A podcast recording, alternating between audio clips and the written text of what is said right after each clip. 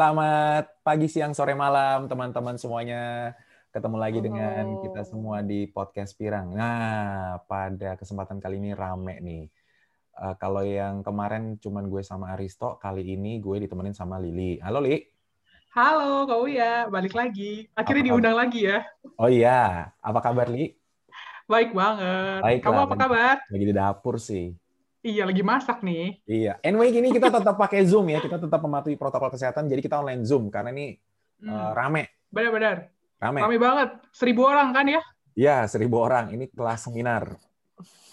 Dan kita kedatangan dua narasumber, Li. Ada yang pertama, gue mention namanya Ayu Gunawan atau dikenal dengan Ichen. Halo, Ayu Ichen. Hai, halo, halo. Apa kabar?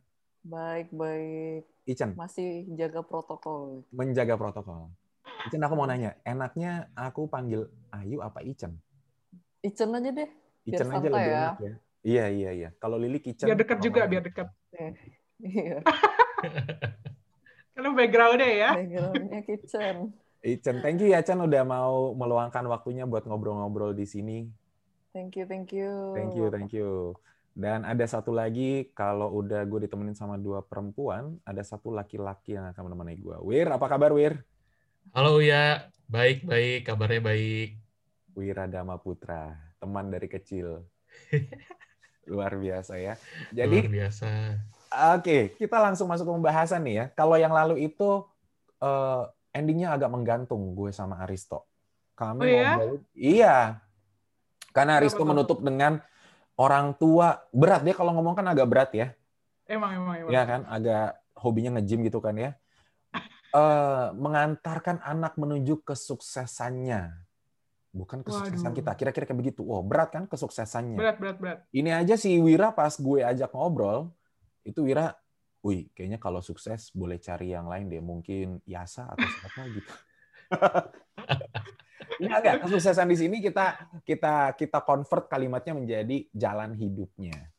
Karena banyak dari kita yang jalan hidupnya kayaknya dipaksain sama orang tua kita. Hmm waktu contohnya aja waktu gue hmm. kuliah uh, ini yang lalu gue udah cerita sama Risto ya waktu aku kuliah itu li uh, hmm? si mama aku kan ambil psikologi ya mami aku itu suruh aku ambil dua kamu pilih dua akuntansi yeah. atau IT Wih, bukan kamu banget tuh kayaknya ya aku bilang ke mami mami boleh aja sih tapi kalau aku nggak lulus bagaimana nanti oh. aku nggak bisa loh mi beneran deh ntar aku lulusnya bisa kapan kalau sampai tujuh tahun bagaimana aku lulus nih? Eh, hmm. yang suka juga ada yang tujuh tahun ya. kan kita udah bahas ya di yeah. podcast dua episode sebelumnya. Iya, yeah, pokoknya kayak begitu. Jadi jadi akhirnya si um, mami aku kayaknya berdasarkan asas ekonomi daripada hmm. biayain kuliahnya kelamaan. Ya udah deh suka-suka lu mau ambil apa? Akhirnya pilihlah psikologi. Nah, ini ada dua narasumber, ada Ichen, ada Wira. Ini dari dua kutub yang berbeda, menarik banget. Hmm. Um, ini apa ini tuh? kayak film ini ya, uh, kalau misalnya ada yang tahu nih, para pendengar film startup enam dosan ya, ada yang tahu nggak Ichen ataupun Wira? Men, aku belum nonton. Nggak, nonton. Oh, tidak. Tapi nggak nonton. Itu katanya bagus oh. loh bagus bagus banget jadi ceritanya tentang uh, ada satu anak nih pinter banget terus habis itu kayak orang tuanya pass on the dream punya mereka gitu loh yang kayak pengen banget anaknya bisa menang kejuaraan dan anaknya beneran menang kejuaraan kejuaraan apa dulu nih Olimpiade, Olimpiade. Olimpiade sains atau olahraga? Uh, matematika, matematika. Oh. oh. Eh, matematika ada ya? Coba nanti gue nah, cek dia di rumah ya. sendirian deh, soalnya nggak mau nanya siapa, serem banget. Ah, mau nanya siapa, Li? Ada siapa sih sebelah? Ya, pokoknya intinya kayak di baliknya itu tuh ada cerita bahwa sebenarnya itu bukan mimpi yang dimauin sama si anak ini. Dan akhirnya anaknya uh, come out with kayak sebenarnya aku tuh nggak mau loh punya dreams kayak gini. Aku punya dreams yang lainnya. Jadi ceritanya bagus banget. Kayak mungkin di sini kita bisa bahas banyak juga ya mengenai hal itu. Karena kita punya dua perspektif ya uh, kau ya ya. Tapi kan aku nggak nonton startup. Kamu nanti mengarahkan ya. Kita nggak ada pernah iya kita itu si Hanji Pyong. Si Hanji Pyong bukan sih? Hanji Pyong sama Nam Dosan betul kan Hanji Pyong kan? Benar benar benar benar. Aku cuma tahu Hanji Pyong doang Gak apa-apa kan di sini tapi kita punya dua perspektif juga kok Wira. Eh, yeah. uh, kok Wia. Iya, iya, oke. Jadi ada uh, ada Han Ji Pyong, ada ada enam dosan, enam dosan. Enam dosan tuh cewek cowok? Cewek, eh cowok cowok.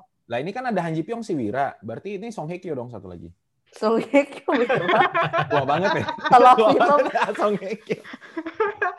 Ketahuan umurnya nih taunya Song Hye Kyo doang. Iya kan. Ini ini brief overview aja. Ini dua kutub yang betul-betul berbeda. Ichen ini adalah anak uh, guru kami semua yaitu Bapak Adi Gunawan. Dan Hmm. sekarang ini uh, Ichen ceritakan dong Ichen sekarang ini aktivitasnya apa, uh, backgroundnya bagaimana Ichen? Eh, saya baru aja lulus eh, clinical psychology dan sekarang ini lagi proses ser- sertifikasi lah ya untuk jadi hipnoterapis klinis gitu. Lagi proses si- sertifikasi untuk hipnoterapis klinis. Iya betul sekali. Berarti sekarang sambil uh, menjalani proses uh, aktivitasnya Ichen banyak konseling, Iya. menerima. Eh kalau lagi kayak gini klien gimana Chen? Ini sekarang nanya nih jadinya nih. Nah makanya sekarang jadi itu apa? Karena aku merasa nggak bisa 100% kasih eh, apa ya good service ke klien, jadi akhirnya aku memutuskan untuk lebih baik vakum aja dulu. Oh. Memang rencananya tuh bakal praktek ke rumah sakit ya. Salah satu rumah sakit di Jakarta. Jadi clinical psychologist di sana, tapi ya karena pandemi juga dan maksudnya high risk juga kan karena Iya. di rumah Iya. sakit. Jadi Garis banget. bahkan rumah rumah sakit pun nggak menyarankan saya untuk masuk dulu, bahkan sampai kayak gitu. Jadi Hmm. nanti aja deh gitu. Kalau udah situasinya membaik baru praktek di sana. Begitu ceritanya. Iya, karena terapi agak menyulitkan ya lagi Hmm, kondisinya ya. Nggak bisa 100% deh prakteknya gitu. Iya, buat gambaran eh, teman-teman semuanya, karena kalau terapi itu kan betul-betul berdekatan ya.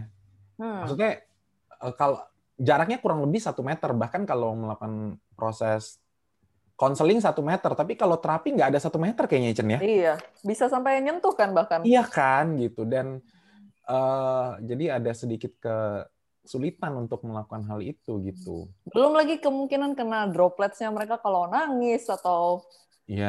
apa gitu kan ya. Hmm. Iya. Jadi benar. resikonya terlalu tinggi lah. gitu. Jadi sekarang oh itu ya. Dan Hmm. seperti yang kita tahu Pak Adi Gunawan ini juga kan seorang hipnoterapis. Ini kan kayaknya sama banget nih sama si Ichen nih. Hmm, Yep, kan. yep, yep. Kesukaannya kayaknya mirip banget kesukaannya dunia-dunia pikiran, dunia-dunia psikologis, cara berpikir, mindset dan kawan-kawan gitu ya. Hmm. Kau ya, tapi ini hipnoterapis nih dihipnotis gitu maksudnya? Di hip- ya tanya sama Ichen lah jangan tanya sama Oh aku. iya iya. iya. Oh iya. Kan si Ichen boleh nanya ke pencerahannya gue. nih Ica. Boleh pencerahannya nih Ica. Maksudnya hipnoterapis nih dihipnotis gitu Ini orangnya? belum SCCH ketahuan ngomongnya masih Iya, hipnotis. ketahuan. Nggak apa-apa. Bukan, Biarin, biarin. bukan. Ini yang awam, awam. Awam, Supaya awam. awam pendengar gitu. Supaya Mewakili pendengar awal. bisa bisa ngerti juga gitu maksudnya hipnoterapis itu kayak apa sih? Ya, ya. Jadi eh, kita eh, basically yang benar tuh sebenarnya kata-katanya tuh hipnosis. Keilmuannya dan prakteknya tuh hipnosis. Kalau misalnya orang yang melakukan tuh namanya hipnotis gitu. Jadi kayak Mm-mm. pianis main piano gitu kan. Mm-mm. Ya, seperti itulah. Jadi eh, basically eh, hipnoterapi ini satu percabangan dari ilmu psikologi. Jadi ini bukan yang kayak di luaran gitu ya. Jadi ini bener-bener Kayak eh, uya kuya. Di Bukan luar uya tuh tuh yang ya. dikasih kebakar terus tidur gitu ya. iya, dicetek langsung tidur gitu. Cetek. Ini. Enak banget tuh kalau kayak gitu ya. Nah, jadi kita menggunakan eh, hipnosis ini sebagai media untuk melakukan terapi ke klien-klien yang mengalami gangguan tertentu. Dan gangguannya tuh jangan dipikir tuh yang harus yang kayak misalnya kalau kata orang luaran tuh dalam tanda kutip itu orang gila gitu ya. Bahkan kayak misalnya masalah-masalah sehari-hari misalnya orang susah tidur atau masalah prestasi anak atau masalah keluarga itu juga bisa dibantu dengan proses hipnoterapi. Seperti itu. Wow, Hmm. jadi ada pencerahan nih ya para pendengar juga. Jadi akhirnya tahu bukan hipnotis kayak Uya Kuya. Bukan Uya yang di sini ya, tapi ya. Ini kan Uya Tirowadi kan, Ya, tiruan KW-nya. KW. KW-nya. Oke, Gitu ya. Jadi hipnosis ya, Li ya. Hipnoterapi, hipnosis. siap. Kalau kamu yang melakukan pembakar-bakaran itu kamu hipnotis. gitu. Iya. Karena Ichen bukan eh, karena Ichen itu menggunakan terapi berbasis hipnosis, maka jadi hipnoterapis gitu Ichen kira-kira ya. Betul, betul. Betul Iya. sekali. Tuh. Eh, itu sekilas tentang Ichen. Nah, ini satu udah nungguin nih. Wir, ya. Wira ini background-nya ya. Wira ini adalah uh, semua foto-foto beredar di Instagram itu yang bagus-bagus itu kira kira-kira dari semua yang beredar 15% itu adalah foto Wira itu. Wow. Jadi market share-nya 15 persen bayang itu. bercanda, bercanda. Cuan banget kalau Cuan gitu. banget. Wir, aktivitasnya gimana? Wira ini adalah seorang fotografer. Aktivitasnya gimana Wir sekarang? Sekarang aktivitasnya masih masih tetap foto, uh, terus juga merambah ke dunia video juga. Semakin banyak orang yang minta request bikin video-video dan juga jualan es krim juga. Es krim oh, apa? Sekalian promosi oh. ya. es krim kopi kencang. Oh. oh. Kopi gitu es krimnya? Bukan, bukan. Brandnya kopi kenceng, cuman produknya ada produk es krimnya. Oh. Es krim coklat, es krim lotus biskov gitu. Yang coklat tuh udah launch ya, Fir? Udah, udah, udah, udah launching, udah launching. Gue nyobain sebelum launch, enak banget yang coklat. Oh iya, enak, enak. Yang, kok bisa? Enak. Ya bisa dong. Bisa. Kan masalah relasi aja. Baik, Pak. Enak, enak. Bentar lagi gue ditagih nih. Jadi enak nih sebenarnya kita dikirimin satu-satu ya, Ican satu pin, Lili satu pin, gue satu pin biar ngobrolnya makin enak gitu. Kita iya, bisa bener. ngerasain loh. Bisa, iya. bisa diatur, bisa diatur. nah, Wira ini menarik kalau Ican tadi kan uh, background pendidikannya pun sejalan. Wira ini lo dulu kuliah ngambil apa sih? Arsitektur, oi. Apakah ada urusan dengan kamera sama si arsitektur ini? Uh, paling mempelajari sudut pandang perspektif kali ya. Kurang lebih seperti itu sih. Sudut pandang perspektif. Iya. Wir, jangan berat-berat Wir, ini yang dengerin. Maksudnya ini, gimana yang dengerin tuh iya, ini, ini yang nih nih nih. Ini ini kayak backgroundnya Lili. Aduh ini tapi pendengar nggak bisa lihat sih ya. Gak apa-apa, lu deskripsikan iya. aja. Ya, backgroundnya Lili ini ya bisa dibilang gambar perspektif yang balance gitu loh. Kiri kanannya cukup seimbang lah. Oh, oh perspektif maksudnya uh, dalam satu kayak kalau gue ibaratin di gambar tuh ada lukisan 3D gitu. Iya, iya, iya. Yang kayak iya. kubus-kubus diamet diagram-diagram ya, ya, bisa ya. jalan ngecil gitu-gitu padahal 2D gitu ya. Mm-hmm. Tapi emang pakai kamera, Wir? Apa perspektif? Oh, kalau kalau dulu di, di kampus di kampus kita latihannya gambar, oi. Jadi kita disuruh, oke, okay, anak-anak kalian ke gedung bagian ini, kalian gambar ya. Terus bikin perspektifnya uh, ngelihatnya dari atas ke bawah. Nanti kita gambar kayak gitu. Nah, pertanyaan gue adalah, kan gue awam banget nih. Hubungannya hmm. dengan fotografi apaan? Hubungannya dengan fotografi ya, lebih melatih komposisi sih, woi. Oh. oh. Bahasanya berat ya? kali. Kalau nggak ngerti tanya. Apakah saya sebagai pendengar nih? Oh, Bahasanya okay. berat ya, Pak ya? Iya. Berhubungan dengan komposisi. Komposisi ya, betul. Kalau ngomongin komposisi berarti berkaitan hmm. dengan uh, proporsi gitu uh, ya. Proporsi bagaimana menata lah ngomongnya. Kayak kayak kita mau dekor kamar, mau mau masukin barang ke kamar kan kan kita tata kan. Nah, dari situ uh, adalah uh, diajarkan bagaimana cara membuat komposisi yang baik. Jadi biar kayak kan pernah kan pasti kayak masuk ke kamar orang, wih kayaknya tata letaknya enak banget nih. Hmm. Ada juga masuk ke kamar orang atau ke ya bangunan atau tempat kayak ini berantakan tapi kok nggak kok enak ya tapi ada yang berantakan nggak enak banget ngeliatnya gitu hmm. ya di situlah uh, kita belajar komposisi hmm. lebih apa ya bahasa awalnya mungkin uh, tata cara menata ya kayaknya bisa nggak gue ibaratkan dengan makanan lebih gampang kayaknya nih ya boleh boleh Jadi boleh kayak empat iya, sehat lima sempurna bener gak dalam satu piring ada benar gak? Ada 25% bagian untuk lauk pauk yaitu tahu dan tempe. Ada 25% itu untuk sayur mayur. Bener gak? Ada 30% untuk nasi, 10% untuk sambal, 10% hmm. untuk kerupuk. Kira-kira begitu ya, Beri? Bisa. Atau enggak uh, misalkan untuk para pendengar yang wanita mungkin uh, ibaratnya nih kompo komposisi nih.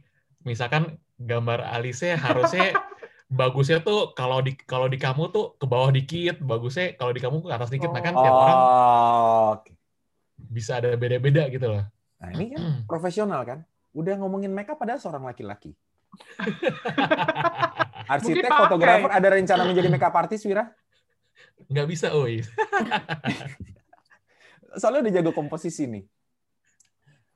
Oh jadi kira-kira Lili paham nggak nih komposisi nih? Semoga yang lain paham. Kalau kalau kalau aku sih udah cukup paham. Paham, paham, paham. Uh, aku pokoknya analoginya makanan aja biar lebih gampang. Jadi kalau kalau iya. Indomie ya kuahnya harus pas. Kalau kebanyakan dia tawar. Harus ada telurnya, harus ada aduh lapar gue jangan-jangan. Udah pokoknya makanan lah pokoknya kalau gue bayangin ya. Wir, dari mana ya. lu dapat impian menjadi fotografer? Hmm, kayaknya tuh dari proses uh, pencarian gimana ya? berat. Kan ibaratnya ini, ini mau berat, nyari pencarian. Mau nyari. Berat nih, berat. Enggak berat. Ya, awam dikit, Mas. Awam, awam. Iya, iya, iya. Dari nyoba-nyoba sih, Oi. Dari dari nyoba-nyoba. Jadi waktu pas mau gua mau lulus SMA, gua tuh sebenarnya masih bingung mau ambil kuliah apa. Masih ngeblank banget kayak aduh, ngambil kuliah apa ya? Sampai akhirnya eh, nyokap gua pun bawa ke apa ngomongnya yang kayak tes bakat tes bakat gitu loh. Ya, bakat minat. Apa namanya pro? Tes bakat minat. Iya iya iya tes bakat minat gitu.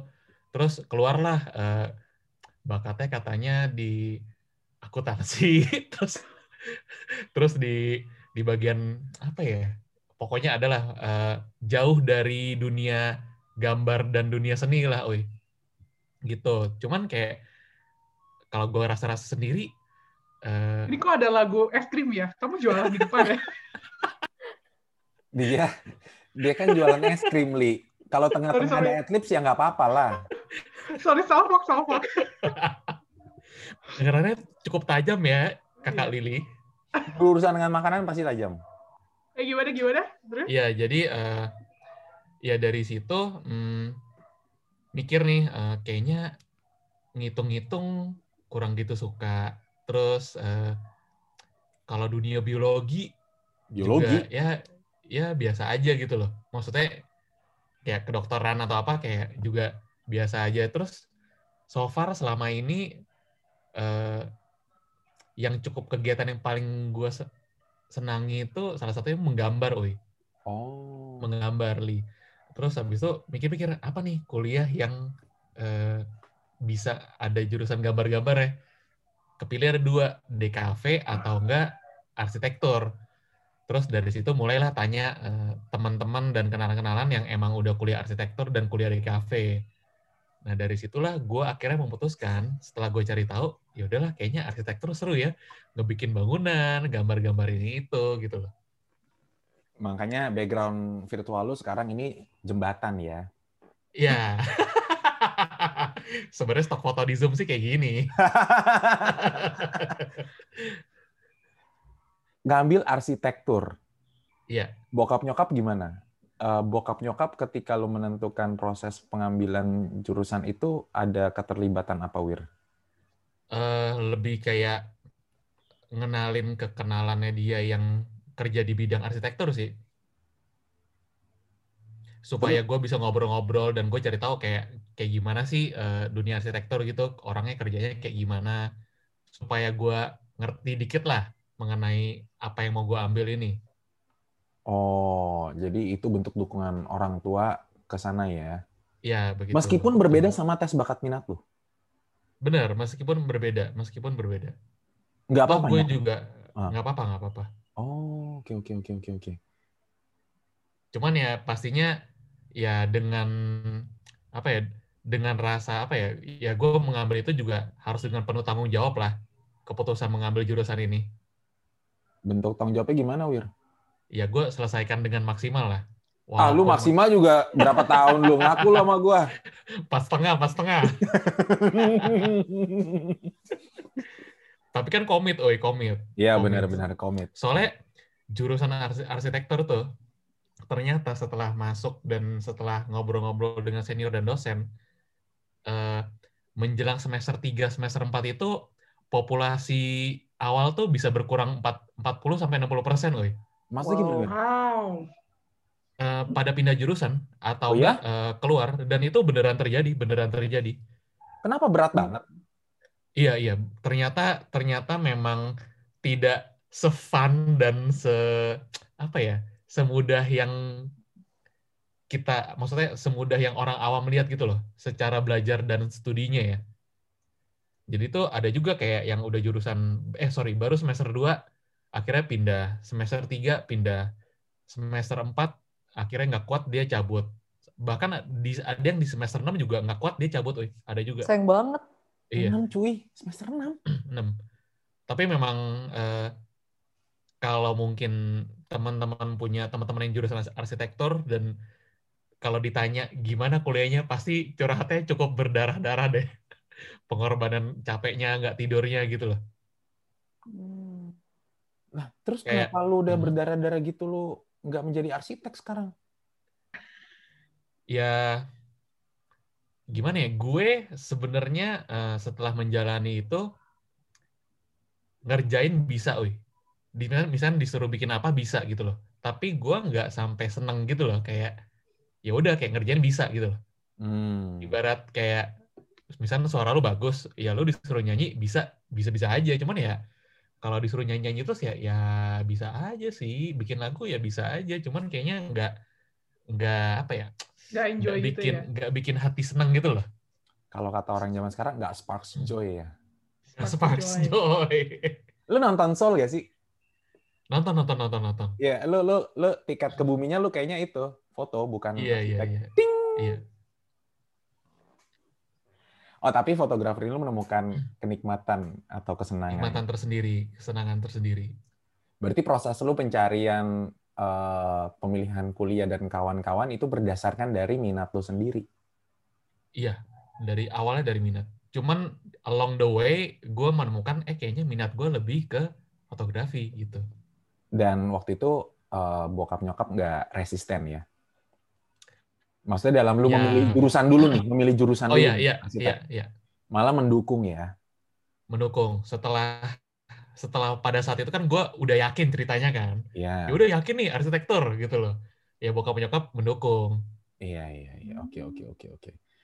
Nah, meskipun berbeda sama tapi kalau arsitektur sih sebenarnya uh, apa namanya everlasting ya. Bung Karno aja insinyur arsitek kan dia kan? Iya, iya, iya, iya. Jadi maksudnya nggak terlalu nanti akan menarik kalau pas kita ngobrolin tentang fotografer nih kayaknya nih. Tapi sebelum kita masuk ke sana, kita hmm. ngobrol dulu sama Ichen. Kalau yeah. Ichen ini uh, backgroundnya berarti kalau misalkan uh, S Ichen psikolog kan berarti statusnya ya? Iya, psikolog. Clinical psychologist kan? S1-nya psikologi juga, Chen? Harus kalau psikolog kalau psikolog itu pasti S1-nya psikologi. Pasti S1-nya psikologi. Oh, nggak bisa S1 kedokteran gitu ya? Nggak bisa, nggak bisa. Kamu jadi psikiater kalau kedokterannya nggak sih? Iya, betul, betul. Oh, iya. Tapi kamu sok-sokan kedokteran, kamu emang kedokteran, Li? Enggak, S1-nya juga psikologi, Pak. Ya oh, psikologi. Iya, iya, iya, iya. Oke. Okay. Uh, S1 psikologi melanjut ke uh, psikolog. Chen, ini menarik ya, nih, karena S2. aku pun psikologi jurusannya S1-nya. Mm-hmm. Tapi sampai sekarang pun aku ada niatan S2, tapi belum ada niatan S2 psikologi lagi. Kenapa? Mengingat kenapa? mengingat statistik yang bejibun dengan segala macamnya analisa faktor dengan aduh alat tes yang kayaknya perlu terapi ini ya. Iya benar. Benar, aku lama di statistik loh. Juga aku juga. Asli, asli nggak bohong. Aku belum siap menghadapi psikometri dan kawan-kawan. Kok hmm. kamu kamu memang ada kesukaan di dunia psikologi atau gimana, Chen? Suka, suka. Bahkan suka sampai ke statistiknya tuh juga suka actually. Oh ya? Iya, actually lumayan suka. Kayak um, apa ya? Aku tuh selalu challenge untuk bikin atau mempelajari sesuatu yang menurut orang kompleks itu akhirnya kayak cari jalan simpelnya gitu loh. Jadi kalau yang menurut teman-teman misalnya statistik atau kayak psikometri itu kompleks, menurut aku tuh malah seru gitu. Sorry, Chen kamu berpikir itu seru atau kamu ketemu jalan pintas yang membuat itu seru? Akhirnya ketemu jalan pintas karena karena suka searching dan maksudnya cari orang-orang yang memang jago di bidang itu, mereka bisa menjelaskan itu jadi sesuatu yang jauh lebih sederhana dan nggak ditakutin gitu. Yeah. Memang banyak sih yang yang ketakutannya kan itu ya statistik gitu kan dan memang benar kayak 50% dari apa yang kita pelajari di sekolah tuh seputar statistik, psikometri, hitung-hitungan lah gitu. Dan itu yang banyak bikin orang itu akhirnya beralih ke jurusan lain kan. Karena mereka nggak tahu kalau psikologi itu ternyata 50 persennya statistik. Gitu. Yes, betul banget. Masuk kami yang nggak tahu juga. betul banget. Karena uh, kalau aku pribadi ya, aku itu sempat, aku bukannya seanti itu sama statistik, tapi aku ngebayangin, karena statistik itu kan banyak tugas kelompok ya. Hmm. Hmm. Salah satu yang bikin trauma tuh kelompoknya nggak kooperatif. Iya. Wah itu malesin banget. Jadi kerjaan yang harus kerjaan berempat, aku cuma kerjaan berdua. Waduh kacau deh uh, aku sebenarnya punya kes ada kesukaan tersendiri sama statistik, tapi hmm. aku nggak cinta sama statistik. Ada dosen yang memang bisa kayak kamu tuh Chen cerita uh, betapa pentingnya statistik diceritain tentang research ini uh, gimana buat buat perkembangan psikologi dan kawan-kawan dan itu menarik banget. Dia cerita hmm. waktu itu uh, Levi's. Levi's mau penetrasi ke pasar Asia, terus dikirimlah psikolog. Ternyata setelah berbulan-bulan penelitian cuma dapat ini doang kesimpulannya. Orang Asia itu kalau nggak salah 70-80% nyobain celana kaki kanan dulu. Udah. Yes. Iya kan? Gitu. Setelah itu dibesarkan sedikit Levi's-nya yang kaki kanan itu setengah sampai satu senti, penjualan Levi's di Asia itu naik berpuluh-puluh hingga beratus-ratus persen. Cuman karena itu doang. Dan itu aku jatuh cinta gitu. Tapi nggak sebegitunya sih, karena pas ketemu analisa, analisa faktor, aku berpikir ulang atas cintaku kepada statistik. karena kompleks banget. Eh tapi Chen, sejak kapan suka psikologi? Karena nggak banyak loh orang suka psikologi. Kalau aku suka psikologi itu kayaknya mau terapi uh, apa namanya? Uh, terap berobat jalan gitu. Kalau kamu berobat jalan. Kalau di Atma gitu ya? Iya. Kamu sejak kapan suka psikologi, Chen? sebenarnya perjalanannya juga kayak bukan yang langsung suka gitu sih. Jadi um, aku dari kecil orang suka orang suka baca ya, baca buku, searching, browsing gitu. Memang udah dari kecil itu aktif banget baca gitu. Jadi SMP, SMA itu nggak nggak se apa sekonyong-konyong tiba-tiba langsung suka psikologi gitu. Pernah suka hal-hal yang lain juga. Aku pernah tertarik dunia hukum, pernah pengen jadi lawyer tuh pernah. Oh ya? Iya pernah pernah. Terus um, jadi aku kalau udah suka satu bidang ya, aku tuh bakal bacain jurnalnya, terus kayak beli majalah-majalah terkait itu gitu, tabloid lah apa yang current trendsnya kayak gimana. Hukum tuh pernah, terus economics itu juga pernah. Jadi nggak nggak langsung ke psikologi. Meskipun waktu itu orang tua kan udah di bidang hipnoterapi dan dunia pikiran gitu kan mereka juga nggak pernah yang nyur yang kayak eh ngapain lah baca gitu nggak malah di support gitu jadi kalau hmm. misalnya uh, aku perlu maksudnya istilahnya uang jajan lebih untuk beli buku mereka bakal kayak support gitu. Hmm. itu dulu aku masih ingat membership peripos aku tuh sampai kayak bisa tuker yang lumayan banyak lah gitu. Karena aku bener-bener yang lagi hype banget cari kayak pencarian jati diri lah waktu itu. Waktu itu SMP SMA deh SMP akhir SMA awal gitu. Itu aku lagi suka-sukanya mencari gitu kan. Nah terus uh, nah si aku tuh selalu diajarin sama orang tua untuk misalnya kita kalau mau planning karir atau planning kehidupan itu nggak dari sekarang terus besoknya mau apa tapi kita lihat dari masa depannya kamu masa, masa depan kayak apa sih baru kita tarik ke belakang gitu nah hmm. jadi uh, career path aku tuh sebenarnya udah terbentuk dari SMP bahkan SMP atau SMA tuh kayak udah udah mulai tahu aku mau wow. di bidang apa meskipun nggak spesifik misalnya belum spesifik uh, mau psikologi nih gini. Tapi aku tahu aku lumayan suka social studies. Pokoknya hal, -hal yang berhubungan sama IPS gitu. Hmm. nah jadi waktu penjurusan SMA nih dapat surat dari sekolah dibilang kamu nih qualified masuk waktu itu bahkan ada kayak international program kan aku kayak IB school gitu kan. Antara IB atau IPA aja deh kamu sayang banget kalau masuk IPS kan anggapannya orang Indo tuh masih kayak gitu. IPS itu nah, yang buangan lah gitu kan. Yang maksudnya yang nilainya nggak cukup gitu kan. Aku nggak mau masuk IPA ngapain gitu. Soalnya nggak nggak nggak bakal kepake di bidang apa yang aku bakal pelajarin gitu loh. Sampai gara-gara nggak mau tuh sampai dipanggil wakil kepala sekolah gitu. Kok kamu nggak mau sih masuk IPA sampai kayak gitu. Aneh Wah, kamu ya. makanya sampai apa wali kelas juga manggil itu kan. Kan ini kan sayang gitu. Nilai kamu tuh lumayan cukup lah untuk masuk IPA gitu nah akhirnya aku bilang emang sukanya IPS ngapain masuk IPA gitu kan sampai ikut kalau ikut tes minat bakat waktu itu di sekolah juga ya keluarnya sukanya minat-minat di bidang sosial gitu kan. Hmm. Nah akhirnya orang tua juga support, maksudnya mereka tuh dari kecil itu nggak pernah memaksakan yang juara gitu itu kan nggak pernah. Yang penting kamu suka apa ikut ikutin itu aja dan mereka tuh nggak gampang kepengaruh omongan orang tua lain gitu loh. Kan misalnya orang tua, eh anak kamu masuk apa sih gitu kan? Itu kan sebenarnya tuh kental banget tuh di generasi mereka gitu, hmm. yang mengharuskan anaknya matematika atau masuk IPA nanti jadi dokter segala macem gitu kan. Nah karena mereka support terus untuk uh, aku masuk IPS, jadi nggak nggak nggak nggak pernah ada hambatan yang gimana. Sampai sekolah pun benar terbukti aku memang suka banget uh, sama pelajarannya sama proyeknya gitu. Dan maksudnya uh, dari dari zaman SMA tuh aku masuk sekolah yang memang lumayan challenging uh, karena itu international school dan banyak banget project. Projectnya tuh udah kayak kuliah lah mirip-mirip sama kuliah. Jadi udah kayak research gitu-gitu dari dari kuli dari zaman kuliah eh dari zaman SMA jadi aku tuh udah mulai kayak merasakan oh jadi kayak gini nih uh, dikit-dikit icip-icip gitu loh. Jadi di hmm. bidang ekonomi nanti kira-kira proyeknya kayak gini nih kalau kayak orang kerja gitu. Atau pas kuliah kayak gimana. Dan kebetulan uh, dapat pelajaran waktu itu kan sosiologi kan. Nah di sosiologi itu aku dapat juga psikologi. Jadi aku udah belajar teori-teori Freud segala macam yang teori dasar semester satu waktu kuliah tuh dari duduk SMA dari zaman SMA gitu. Oh. dan dapat juga guru yang support banget dan memang pinter gitu di bidang itu. Gitu jadi uh, dan yang banyak banget dukung aku akhirnya sampai suka psikologi itu karena dari kecil tuh aku memang suka ikut papa mama aku kerja gitu. Hmm.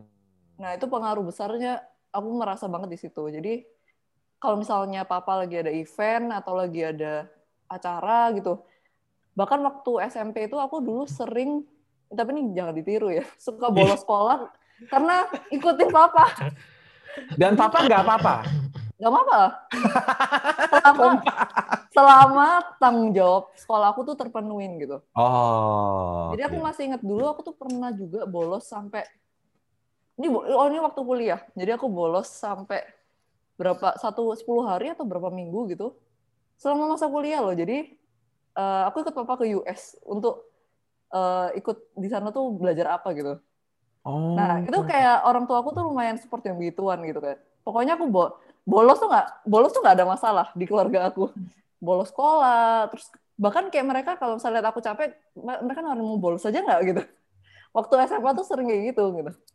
Jadi mereka tuh nggak pernah yang new, pokoknya mereka pingin aku sekolah tuh se-enjoy mungkin, terus nggak usah ngikutin, nggak usah ngejar-ngejar yang nilai segala macam gitu. Meskipun akhirnya pokoknya tanggung jawabnya dan nilainya itu tercapai yang saya inginkan gitu kan. Nah, karena memang dibuat santai segala macam dan uh, lihat apa yang papa mama lakukan itu menarik gitu kan. Dan maksudnya uh, itu sejalan dengan apa yang ternyata aku suka, ya mereka pasti dukung banget dong. Iya. Karena itu kan apa yang mereka lakukan ya. Jadi uh, resources kayak sumber daya bu beli buku segala macam itu uh, semakin gampang untuk diakses gitu. Nah karena dari situlah makanya aku udah tahu deh habis S1 nggak usah nunggu lama langsung aja lah lanjut S2 gitu. Gitu. Luar biasa. Aku baru tahu loh kalau bolos tuh nggak apa-apa loh, Chen. Oh, nggak apa-apa. Ini menyenangkan sekali ternyata konsep ini ya. iya. ini konsep yang tapi Kalo tapi dengan, gimana gimana Chen? Dengan catatan tanggung jawabnya selesai gitu. Misalnya yeah. ada PR ya tetap kumpulin gitu. Nggak ketinggalan lah pelajarannya yeah, ya. Dan yang kalau aku tadi kan yang bikin keren kan di saat uh, mungkin sebagian dari kita gitu ya uh, ada yang pernah bolos untuk ke warnet, ini Ichen bolos untuk ikutan belajar papanya ke Amerika. Ini kan ini kan dua perspektif yang berbeda ya. Iya. Jadi dua dua niatan bolos yang berbeda ini hasilnya tentu berbeda kira-kira begitu ya. Iya iya iya. Jadi papa mama happy banget dong ya pas waktu tahu Ichen ternyata sukanya uh, kurang lebih sama lah sama kesukaan papa mama. Iya dong happy dan support banget tentunya. Ada peran papa mama nggak Chen kan maksudnya uh, tadi kan Icen cerita dukungannya kan bentuknya free access untuk.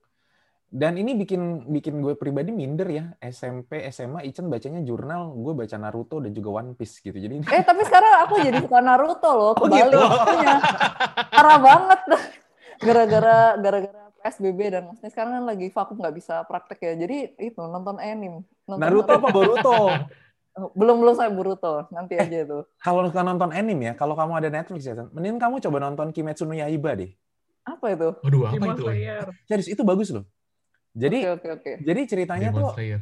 itu bahkan uh, film the movie-nya ngalahin One Piece.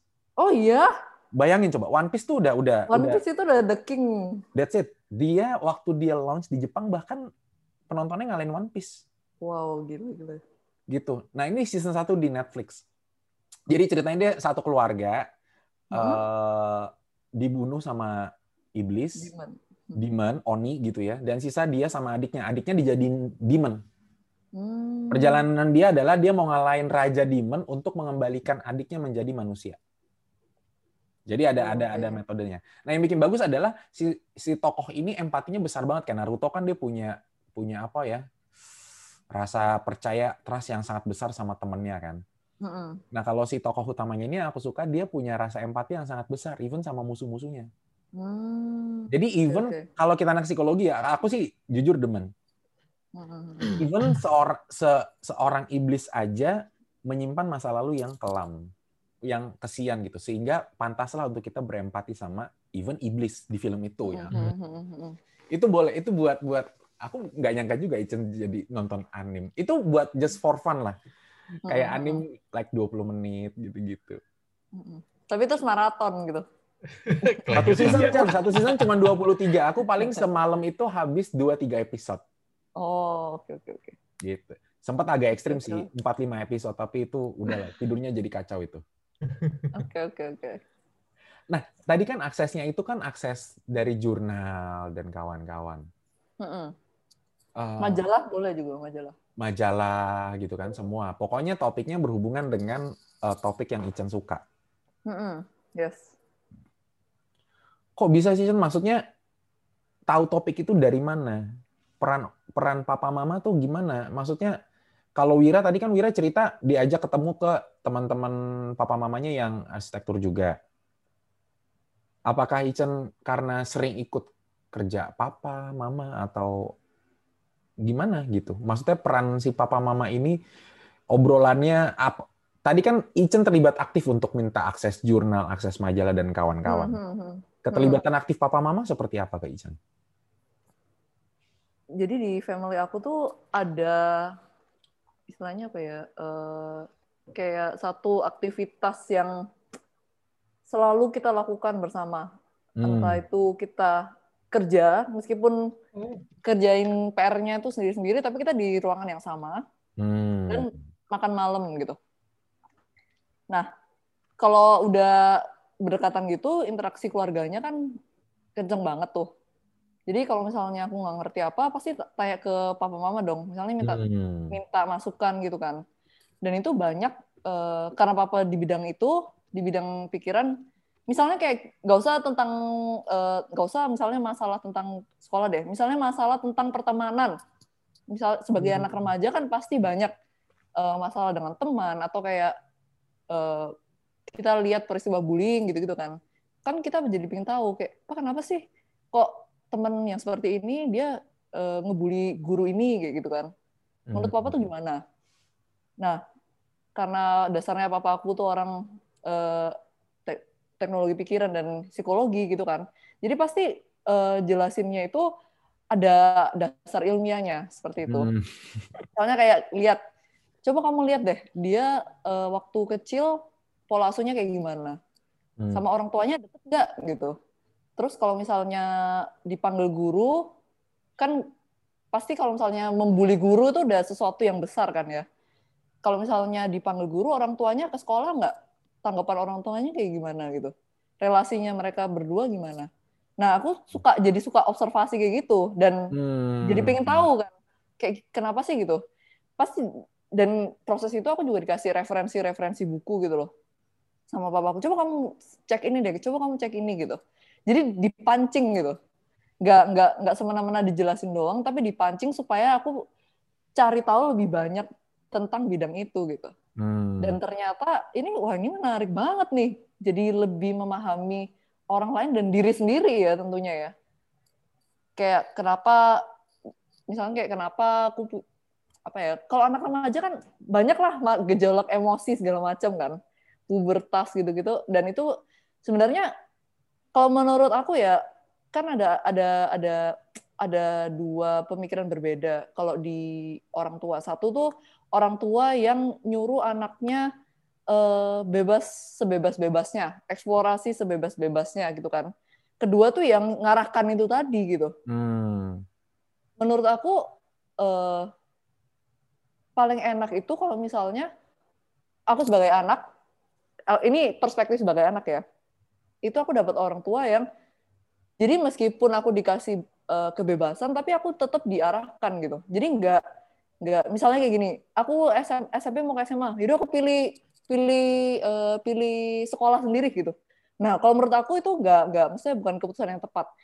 Oke okay lah orang tua, uh, oke okay lah anak misalnya di, tahu anak mau belajar apa, sukanya apa, tapi orang tua juga perlu gitu untuk kasih tahu pandangan plus minusnya tuh di mana. Jadi tetap dikasih batasan. Jadi aku tuh tahu harus hati-hati di mana. Untuk searching itu uh, yang bagus tuh seperti apa. Jadi ada rambu-rambunya gitu. Dengan hmm. tetap dikasih kebebasan untuk eksplorasi gitu. Jadi tetap hmm. harus balance tiga duanya. Oke. Nah, pas banget untuk kita uh, rambu-rambunya ya intinya ada begitu ya Ican ya. Hmm, ada rambu-rambunya.